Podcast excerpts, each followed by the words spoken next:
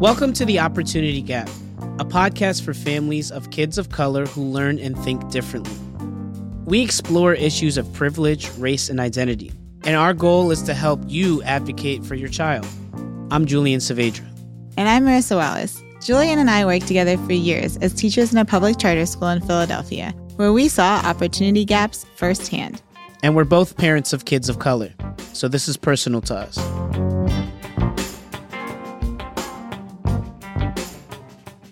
Welcome back to the Opportunity Gap.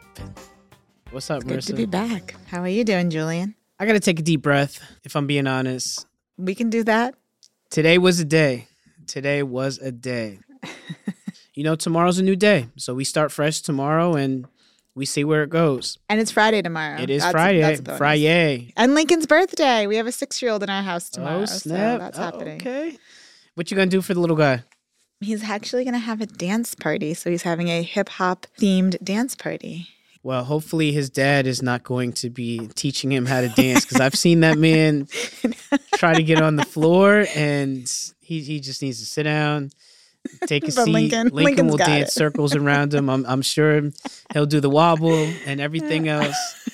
So I'm actually pretty hyped about today's episode because it, it really is hitting at the intersection of a lot of the things that we've been talking about. And so I want to really dig in and dive into the idea that there's so many exceptional students out there, so many students mm-hmm. that have gifted possibilities, so many students that also have learning disabilities and learning and thinking differences.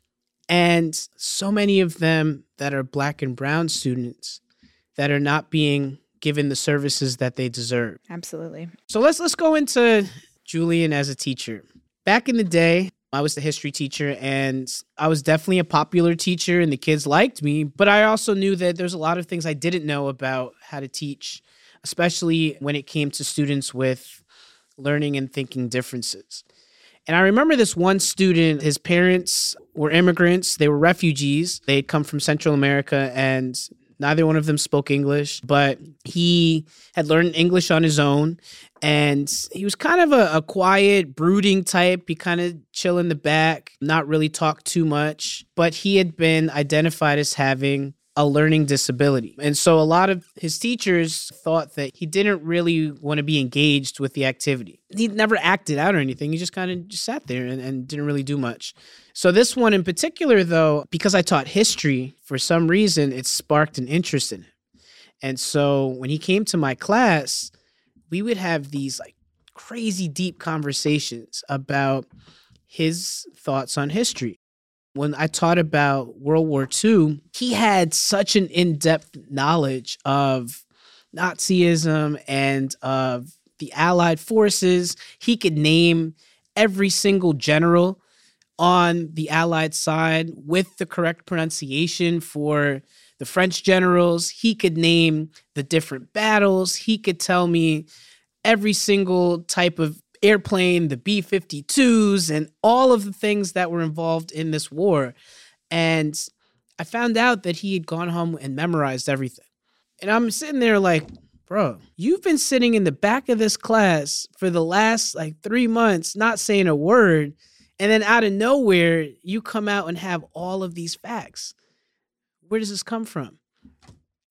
So, as I got to know him more, I found that the learning disability manifests itself in his struggle to stay focused in the moment. But if he found something that interested him, he was completely bought in. And so we worked together with him and some other male teachers, kind of got together and really tried to push him to show what he really knew. And over time, we found out that he really loved writing, he really loved history, and he loved to write about his experiences. He graduated eighth grade, he went on to high school, he went to college, and he has just finished writing his first book. And Wow. he is going to different places around the world to learn more about the history so that he can write about them. He actually participated in Bernie Sanders' campaign. And one of the coolest pictures that I've ever seen is this student in the back with the Bern hanging out with him during this campaign. And I'm thinking back to when he was an eighth grader, sitting in the back of my class, telling me about World War II right. and allies and communism and Nazism. And here he is working with this man that is in big time politics. And it makes me think why did we never test him to see if he was gifted? Absolutely. Thank you, Julian, for sharing that story. I think it's really a fantastic way to start this conversation. If I think back to 12 years ago and where I was as an educator, I don't think I was able to navigate students who had this twice exceptionality. Before we really get in, let's talk a little bit first and foremost about some of these definitions, right? So, when we're talking about twice exceptional kids, understanding First, this idea of gifted, right? So, what gifted is, is this exceptional talent or a natural ability compared to others, right? So, if we look at like, you know, what's considered average, these are individuals who perform above average compared to their peers and their experiences, their environments. They're performing above average. So, a child or individual who's twice exceptional is a child who also has this gifted ability, this exceptionality, and also a disability. So, some other ways we can think about it, right, is a kid who has learning and thinking differences, but also has like a really exceptional ability when it comes to their cognitive ability, their processing skills, right? This like natural talent that they have. I know parents I talk to, there's this reference to 2E. So if you hear Julie and I interchange and say the word 2E, it's like a superhero. For twice 2E. exceptional. Yes, exactly. I love it, right? Like it's such a cool term. I think it's still like we're breaking through some barriers in this conversation today but I'd love for us to just keep these terms in mind as we go through the conversation and just give them some power and some shout outs. So let's just dive into what does giftedness mean for black and brown kids? Let's start with that. I will say that my personal experience is that I have lived as a black man in this society. I am also Hispanic, but my primary experience has been as a member of the African American community. When I think about students, though, specifically black and brown, all across this country, giftedness is it's a very unclear topic. Traditionally, giftedness falls into the academic realm. There's a variety of tests that are taken, and those tests relate to an IQ score. And that score is determining whether or not that student is considered gifted because their score puts them so far above what the average IQ test would be for the average student. So let's unpack that a little bit. As we know, or maybe you don't know, standardized tests historically have been very biased from the way that they are written, the questions that they are asking, the background knowledge that they are referencing, and in many cases, the people that are giving the test all of those things include biases that are oppressive to marginalized communities and specifically the black and brown kids. The prevalence of those tests and the identification process for students to potentially even be considered gifted also is not nearly as strong in urban communities where many of our black and brown kids live. It's one of the things that gets cut first when we talk about schools that are strapped for cash. And so all of that leads to a situation where many of our students are not even being pushed to be considered as being gifted in the academic realm. But on a personal level, I'm also thinking of the idea of this word exceptionalism. You said when you define gifted, it's being exceptional. So for somebody that lives in a society that is already designed to support a specific group of people on a racial level. For them to exist, just to exist, that, in my view, makes them mm. exceptional. Mm. For somebody to have multiple barriers to success, whether it be socioeconomic status, whether it be race, ethnicity, language, documentation or lack thereof, and still to be able to be successful and thrive in that. Doesn't that make them exceptional too? We haven't even started to talk about the other ways in which someone can be exceptional, all the creative ways in which someone can show forth art, music, talents that we don't look at either. I think just overall, there's like this lack of looking at strength and looking at, and like you said, like, what are we comparing it to? You said it perfectly when you were talking through how these standardized tests and the assessments and what is done to go through the evaluation process to be identified as gifted. It is very biased and it's just not happening in a lot of schools. And even just talking about the student you were sharing about in the beginning, that kid probably went through K through 12 without being identified for his exceptionality. And clearly, he had an exceptional talent that thankfully you saw. But why did it have to take that long? And why did he have to be like the kid in the back of the classroom who was withdrawn? You multiply that by millions of people over decades, and you mm-hmm. think about how many of our black and brown students over decades of being in schools have not been even given a chance to increase their exposure to challenging topics, to show and, and demonstrate their giftedness. So as we're kind of discussing this, Julie, you know, it keeps coming through my mind. Like, you know, I know from my research alone that there is this overrepresentation of students in the black and brown communities that are identified in special mm-hmm. education, mm-hmm. but an underrepresentation of black and brown individuals within a gifted identification. Right. So I'm curious, Andrew, what are our statistics in this area? We had been talking, right, before this episode about some of the statistics around gifted education and disability. So I looked it up on the National Center for Education Statistics. And yeah, there is a disparity. Around 8% of white students and 13% of Asian American students in public schools are in gifted programs.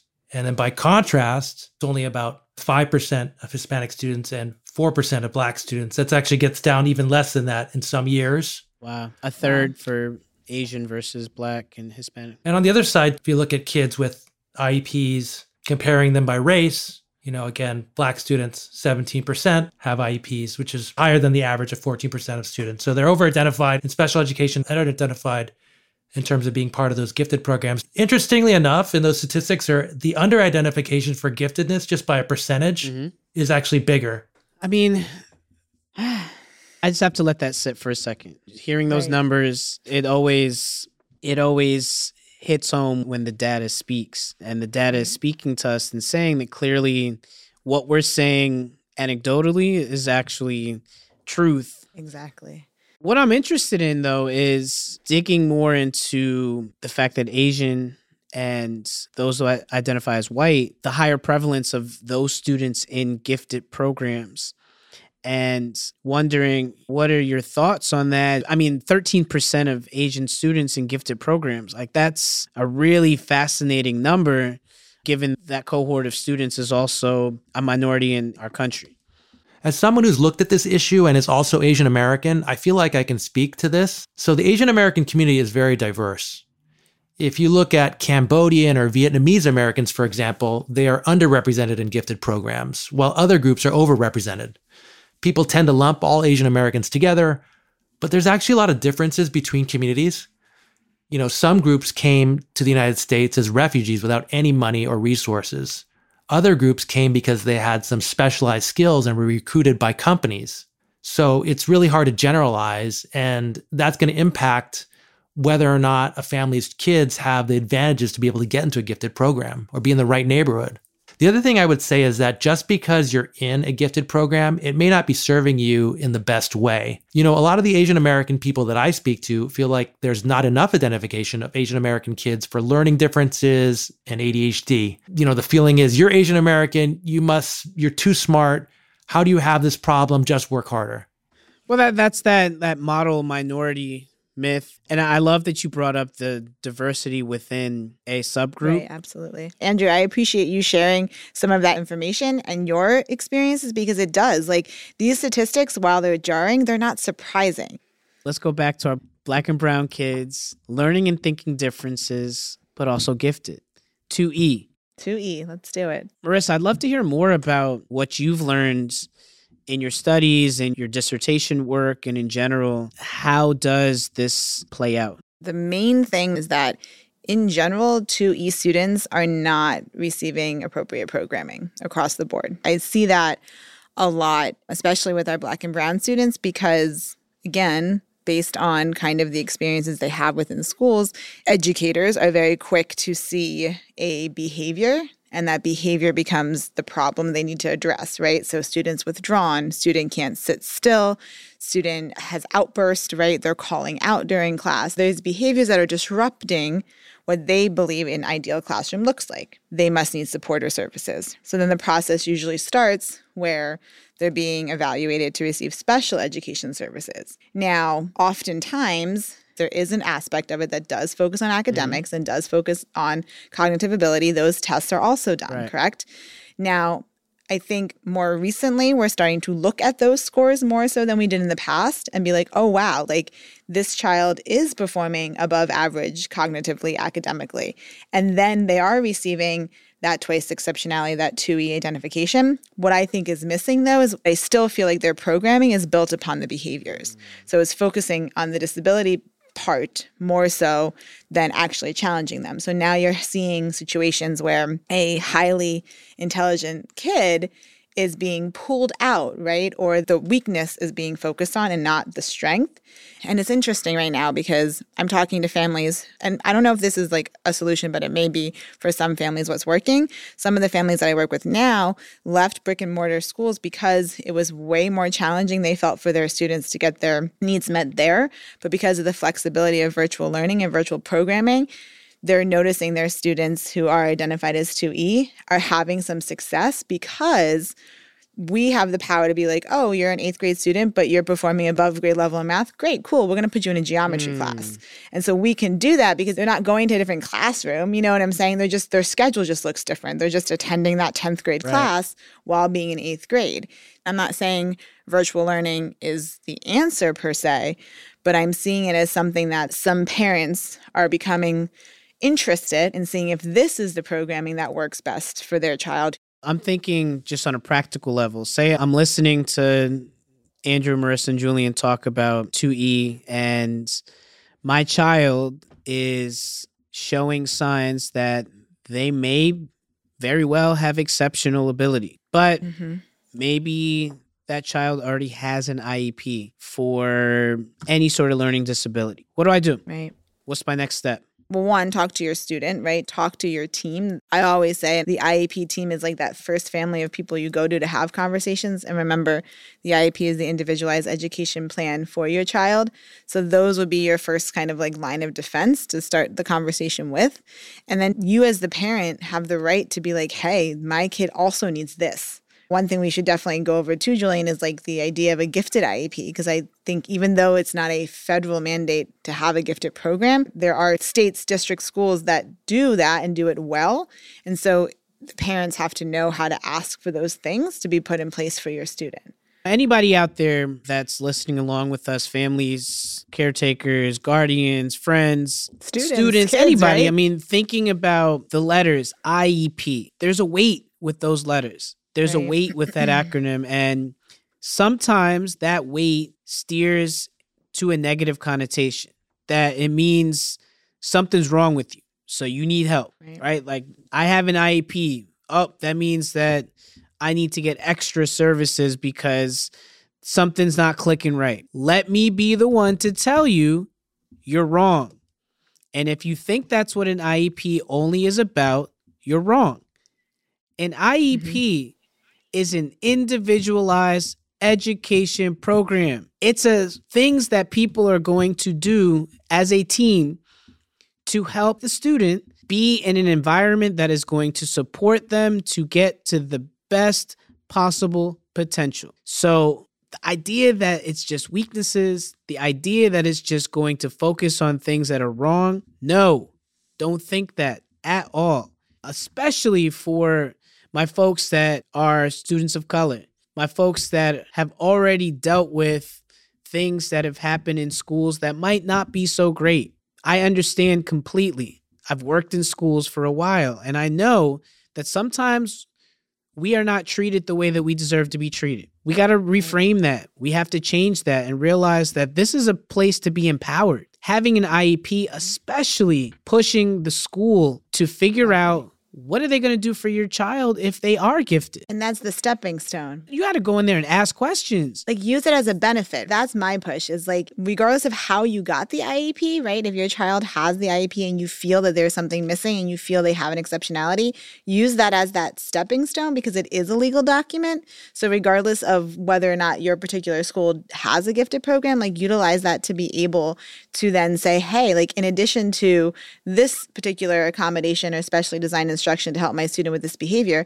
can we also put in this extension or this activity or something that can also challenge them and meet their needs academically as well? I will say that I'm excited to be in the school district that I live in, where my own children Mhm. attend. There is a pretty robust gifted program. That's awesome. And what I found out is that not only are all students eligible, they do a mandatory gifted screening for everybody. And Great. when this gifted screening happens, if a student has an IEP or learning and thinking differences, any sort of assessments are also in place for the gifted screening. It makes sure that everybody has an even playing field. This program that I, I see, you know, these kids doing robotics and taking Legos Yeah, and, and making these really cool structures, and they're going out and doing project based learning And that's what it's all about. That's amazing. and the district I'm in, it's incredibly diverse. You have black kids, white kids, Asian, everybody kind of coming together in, in these groups and really doing some big, powerful things. You found the unicorn, Julian. You found the unicorn Ah, school I mean, it's not the unicorn, but it definitely is. Listen, I mean, we talked about it earlier. Like, it's Right. not something that should be a unicorn. Like, exactly. Exactly. and not to say that the district is perfect by any stretch of the imagination. And Andrew has found examples of powerful things happening all across the country. So trust and believe. Like it's not only one place outside of Philadelphia that's happening. Like it's all over the country. Thank goodness. There seem to be roses everywhere from all these different Roses. cracks. Uh-oh. To borrow your analogy, Somebody Julian. listening to. Tupac. Or listening to our podcast. Okay, Andrew.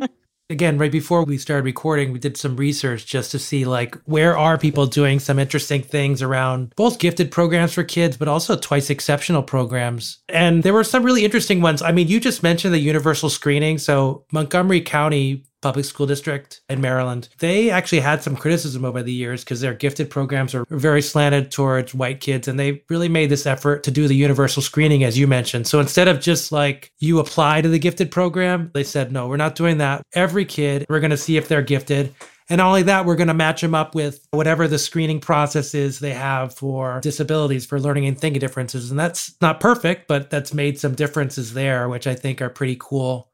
Chicago School District U46 was really interesting because a lot of people say that they really proved that these gifted programs could be diverse and that they could integrate them. And that was a really cool thing to see. In Colorado, in Aurora Public Schools, what they did was they used different measures. So you guys talked at the beginning about sort of having IQ tests that have been traditionally biased. Instead, they looked at all the different tests they were giving and they sort of applied them in different ways to make sure that their programs were diverse, were integrated, were not just slanted toward one group or another, but really captured everybody who is gifted. Oh, I love that. I, I love that it seems like they took theory to practice. I mean, the word equity and anti racism has been the punchline of the year, but I love that I'm hearing about actual, tangible changes that are benefiting Yeah. everybody. And it Right. seems like these programs you're talking about are exactly it. It's theory to practice. So that's dope. Let me share one more that I thought was really cool. It was in uh, Yuma, Arizona. So Southwest Junior High, and, and there's a, a center at John Hopkins for like t- talented youth, and they always identify the top 10 junior highs in the country. And they identified this Southwest Junior High near the Mexican American border, which has a really great gifted program. And the demographics of that school are heavily Hispanic, a lot of uh, immigrant families. So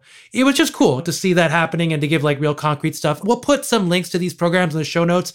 I'm sure if people dig in, there's always drawbacks, but it's still great to see some of these things happening.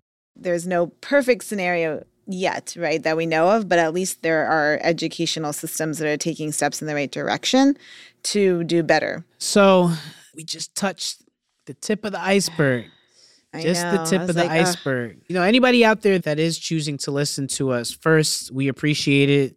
We want to hear from you. We want to hear what you'd like us to discuss. What topics are you interested in? What things should we lift up specifically around the opportunity gap? You can always reach us at opportunitygap at understood.org. You can call Andrew. He's giving his personal number at the job. That's actually the show. That's the show voicemail. Just kidding. Just kidding. 646 616 1213, extension 705. Again, as parents, as educators, like Julie and I have spent literally over a decade having these conversations. And so we know how meaningful it is for us to discuss some of these topics. So hearing your thoughts, and especially as we dig into something where it may be a new term, this 2E, this twice exceptionality, and we want to know if you have had experiences of success within your own families.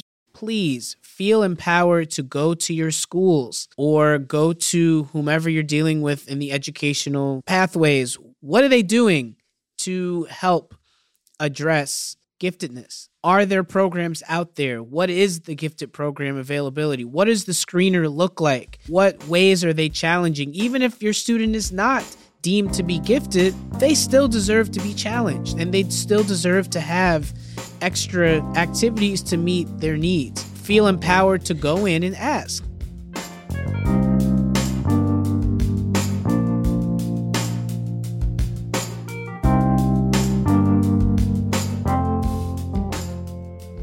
This has been The Opportunity Gap, a part of the Understood Podcast Network. You can listen and subscribe to The Opportunity Gap on Apple, Spotify, or wherever you get your podcasts. If you found what you hear today valuable, please share the podcast. The Opportunity Gap is for you. We want to hear your voice. Go to u.org slash opportunity gap to find resources from every episode. That's the letter U as an understood dot org slash opportunity gap.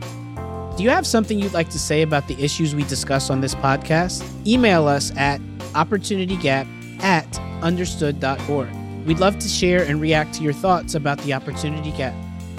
As a nonprofit and social impact organization, Understood relies on the help of listeners like you to create podcasts like this one to reach and support more people in more places. We have an ambitious mission to shape the world for difference, and we welcome you to join us in achieving our goals. Learn more at understood.org/mission. The Opportunity Gap is produced by Andrew Lee and Justin D. Wright, who also wrote our theme song. Laura Key is our editorial director at Understood. Scott Cocchiere is our creative director. Seth Melnick and Brianna Berry are our production directors. Thanks again for listening.